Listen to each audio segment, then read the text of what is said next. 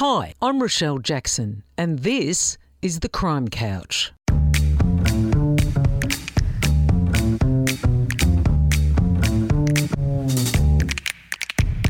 I'm an investigative journalist and true crime author, and I know who's who in the zoo the crims, the cops, and the interesting individuals in between.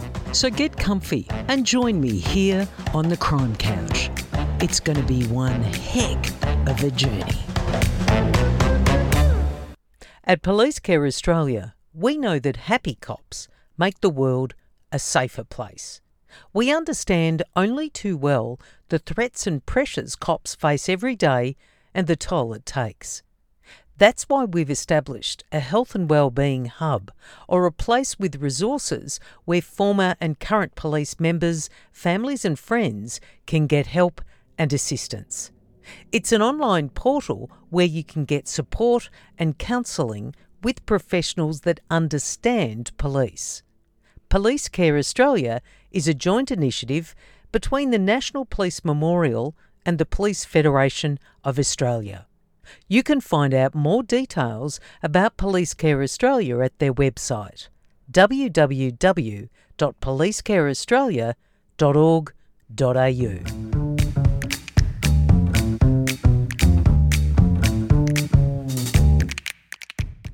Steve Cook is an experienced investigator with more than 16 years working in law enforcement. He's worked in local government, emergency management, and community safety. Steve is currently a senior inspector with RSPCA Victoria in the Major Investigations team. His role includes responding to reports from the public, investigating animal cruelty, and attending properties one up across the state. Prior to working at the RSPCA, Steve worked in animal care roles and in the media. He owns two parrots and a number of goldfish. Hi, Steve, and a big warm welcome to the Crime Couch. Thanks very much, Rochelle. It's great to be here. Steve, tell me, how did you start getting involved in animal welfare investigations? Uh, so I've been an RSPCA inspector for just on seven years now.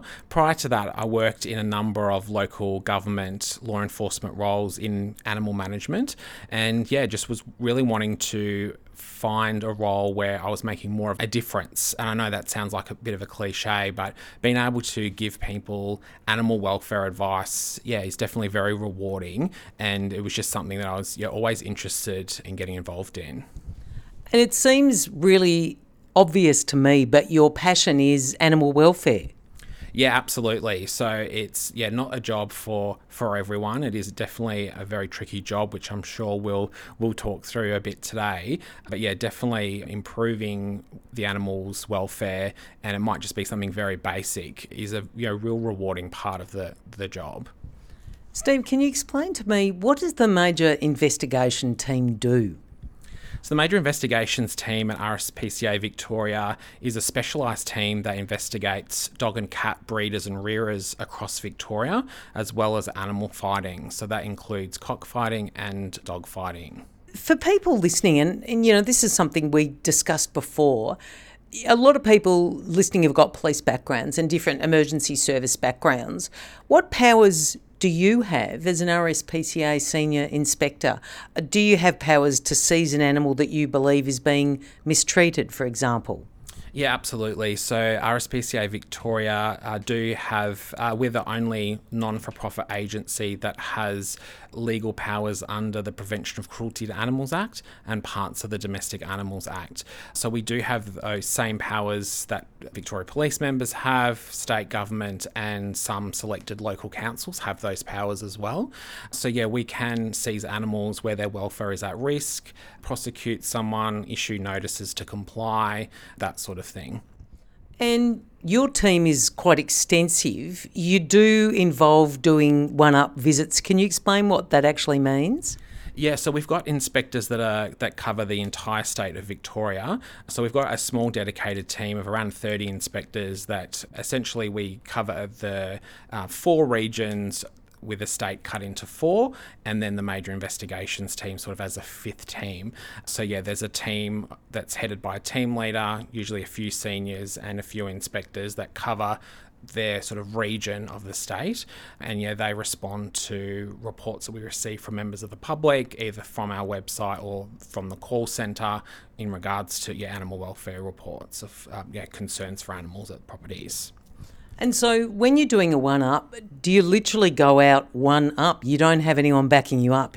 What happens if someone is a, a bit of a lunatic? Yeah, so we do have uh, lots of safety protocols in place. Unfortunately, an RSPCA inspector was murdered in the line of duty in 1989, Stuart Fairley. So we do have a number of safety protocols like GPS. We radio in and out of the jobs with the office so they know where each job that we're going to. All of our jobs, when we receive them, uh, are triaged by our operations support team. So they're the team that keep us safe. They're doing those welfare checks when we're at a property, like calling us and just checking in uh, seeing that everything's going okay. And they also triage the jobs when they are received, and then they give them to the appropriate team leader, who then they also read the job.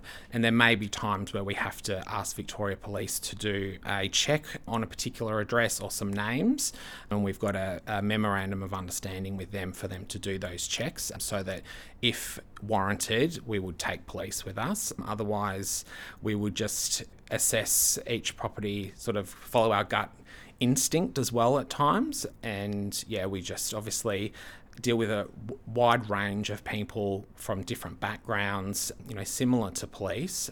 Lots of people have lots of things that, that are going on at the moment, you know, the cost of living pressures, people getting pets during COVID. There's lot, you know, we've definitely been kept very busy during this period.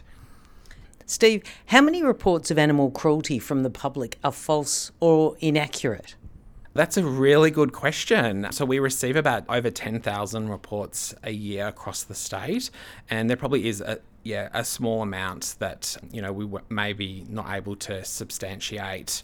I suppose the thing is with animal welfare, people have a lot of their own high standards, and you know we have to follow what the legislation is um, and act within the realms of you know the Prevention of Cruelty to Animals Act and the Domestic Animals Act. So yeah, there is sometimes where um, may not be substantiated, but there is also we also provide pet owners with a lot of you know general advice anyway. So even if you know, sometimes you know we may not seize an animal for example it may not warrant it at that time. So we just give them education to give them the tools to comply. And then we've obviously got steps to follow if action isn't taken that we've directed them to do. And I would imagine, Steve, like a detective, a police detective, you've actually got to substantiate and build evidence and then write a brief to be able to give you the ability to seize that animal. Is that right? So we do have emergency powers to seize an animal if the welfare is at immediate risk. So we do have that power. We would have to get a warrant if it was inside the dwelling, for example, which is very like that's the same. Um, I would un- I would assume from other legislation that police would be enforcing. So we would still, like similar to police detectives, we would still need to prove uh, the offences beyond reasonable doubt when we are putting together a brief of evidence, which we do regularly for you know serious offending and those matters. Yeah, similar to to those matters that um, detectives would investigate. So ours are summary offences in the magistrates court. So there are obviously some hefty penalties that people can still get, and you know things like animal banning orders are also other enforcement outcomes from the court cases.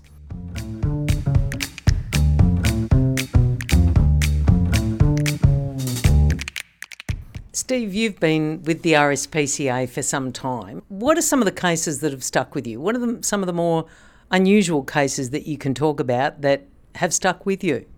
Look, there's a lot of cases in the seven years, so there's not one specific case, but I, th- I think the most rewarding cases are where you're able to just give someone a little bit of a helping hand. Like a lot of our job is just providing you know education. It might just be that someone's having a tough time and they might just need another bag of dog food for example. The dogs you know everything is going otherwise okay but just needs a bit of help or they might need you know a worming tablet or something like that just to help them get them through. So i think that's where you know it can be the most rewarding is really for me kind of the most basic of cases really because you're able to change someone's behaviour through education. And we, across the state, every day of the year, uh, are doing that. What are some of the more unusual cases? You must have had some crackers that you can talk about that have stayed with you. Oh, that's really got me. I'd have to have a think about that for another second. Sorry. Any involving snakes or, you know, like you must get some very bizarre sorts of ones, I'd imagine. We don't deal with snakes, so that was the other thing. We do have MOUs, um, so we investigate so companion animals and horses. So if it's like commercial farming or wildlife, they get referred to the appropriate state government agency through our MOU with them. I think we get a lot of well, not a lot, but we do get some reports of, you know, people reporting, you know, like a cockatoo statue in someone's window, thinking that it's a cockatoo, and then sort of going there and like realizing it's not a live bird. It's it's just a you know an ornament. So that sometimes we do hear some of those cases. That's a classic. How big a problem is animal cruelty and why? Is it something, is it a crime that you believe is on the increase? Look, I think, uh, you know, this the last financial year, we did see an increase in the number of animals that were either seized or surrendered by RSPCA Victoria Inspectorate. So I think that you know a number of factors I sort of mentioned before. You know the cost of living pressures, as well as um, people getting new pets during COVID, and they just may not have the right tools. They might just need a bit more education.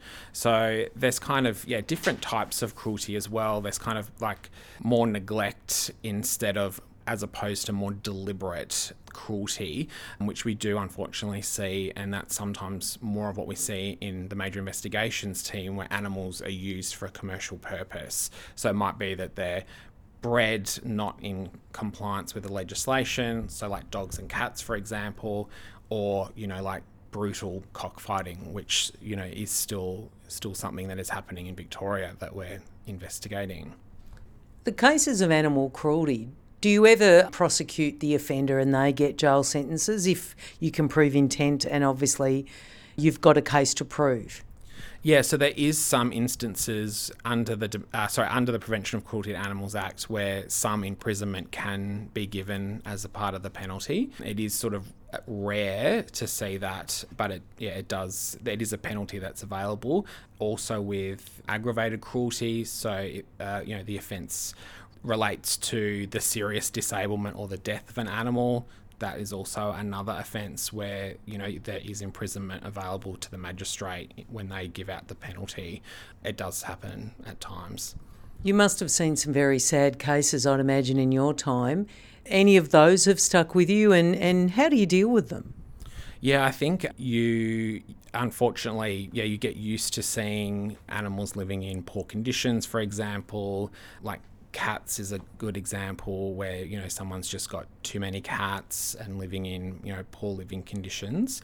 I suppose it's just trying to get that person support as well. Like there's times when the person also needs some help because they've got lots of things going on and you know if we can help them if they surrender some of the cats to us, but we can also try and, you know, get them to engage with some other support agency and get some other help.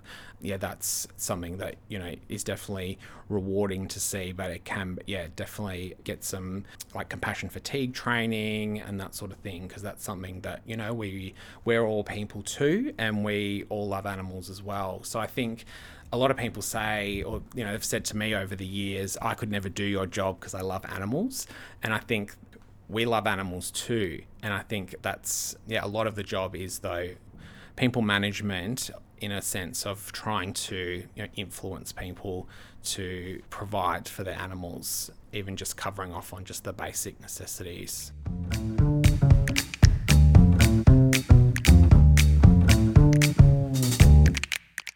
One of the things I'd be asking is do you think if someone is found guilty of animal cruelty that it's possible they've done other crimes? Potentially. Yeah, that is definitely a potential. Because that's the thing often I'd imagine. Do you ever do a psychological profile of some of the people? Are there any extenuating circumstances where you can say, ah, yes, that person is going to be someone who's going to commit those sorts of crimes against animals? Not so much a profile as such. Sometimes those, you know, things might come out through a court case, but yeah, no specific sort of examples for that one, sorry. Do you think that people commit animal cruelty? Do you think most people do it with intent or do you think it's accidental? Like I said, I think most um, most of the reports that we investigate aren't intentional and it's just you know sometimes it might be just a lack of education more neglect as opposed to more deliberate cruelty yeah and what percentage of your cases, Steve, are against repeat offenders? You must, as an investigator, go, oh, here we go again. It's Joe Blow or Joanna Blow. What percentage of those people are repeat offenders? I don't have the statistics on the repeat offenders, but yeah, obviously we are a small unit that prosecute the majority of animal cruelty offences in Victoria. Yeah, we do see people from time to time again, but yeah, I can't give a percentage. I don't have that number, sorry. And Steve, what are some of the issues that you're dealing with now? Do you think people, because of the pressures of cost of living, are people abandoning their animals more? Look, I think there was an increase in abandoned animals. So each year we put out our animal cruelty report statistics, which highlight the top area, like council areas. So, really just sort of unpacking our statistics for the year. And there was an increase in abandoned animals. Whether that is, you know, there's probably a number of factors why that would be on the increase. But yeah, cost of living is definitely a pressure that we're seeing throughout the whole state. And Steve, You've had seven years at the RSPCA. What case do you regard as a career highlight and why? Gee, that's a good question. I really, yeah, I haven't really got a career highlight case, unfortunately. Is there one that you could hang your hat on and that you could say, you know, you were you felt very pleased with the outcome? Look, I think there's, you know, there's being able to give education to lots of people i think is really important because that's a lot of what our work our work is. So yeah just being able to provide education and enforcement action if it gets to that point. So yeah absolutely. And in your current role what are your future sort of vision and goals? What do you hope to sort of build on Look, I just think, you know, being able to increase our capacity to work with other law enforcement agencies. We had an example recently where we got a referral from Australian Border Force regarding a parcel that they'd intercepted.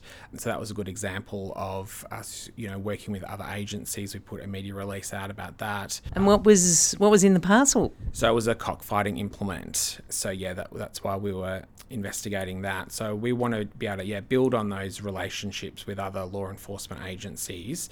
Obviously, work closely with VicPol and local councils a lot. But yeah, really just trying to see what other agencies, you know, such as Border Force or Customs, where we might be able to work closely with them.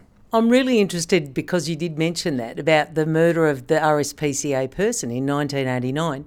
Can you give me a brief update, like what happens in that case? How did this person get murdered? So I believe um, he was bashed at a, so allegedly bashed at a regional Victoria property. And yeah, there was a person that went to trial, I think on two occasions, but there was, to this day, it's still um, unsolved. No one has been charged.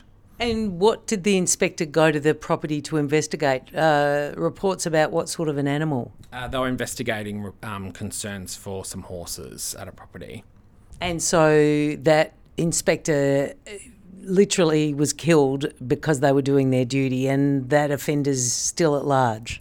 Probably, yeah, I'm probably not sure about answering that one for you. Sorry, Rochelle. Summing up, then, you know, what advice would you give to people that are actually wanting to have an animal and have a pet, what advice would you be giving them? Look, I think it's probably a bit cliche, but you know, like a pet is for life, not just for Christmas. So I think it's really important to just do your research. So look online, check out the RSPCA Victoria website. We've got lots of information there. Uh, we also run lots of education programs. So if you're thinking of a particular type of animal, you know, we run public education courses like on rabbits and guinea pigs, horses, that sort of thing. So do as much research as you can. Obviously, we also recommend you if you're going to not adopt and you know buy from a breeder, look for a registered breeder, look for, you know, being able to visit the breeder's property so you can see the living conditions for the animals, ask to see the parents, just those sort of things. And don't buy off eBay. Don't buy off eBay and don't buy animals from a car park or in a public place. Steve, it's been delightful. Thank you very much for sitting on the crime couch with me today and say a big hello to your two parrots and goldfish. I will. Thanks so much for having me, Rochelle. It was uh, yeah, great to finally meet you. Thanks for joining me. I'm Rochelle Jackson, and I look forward to your company next time on the Crime Couch.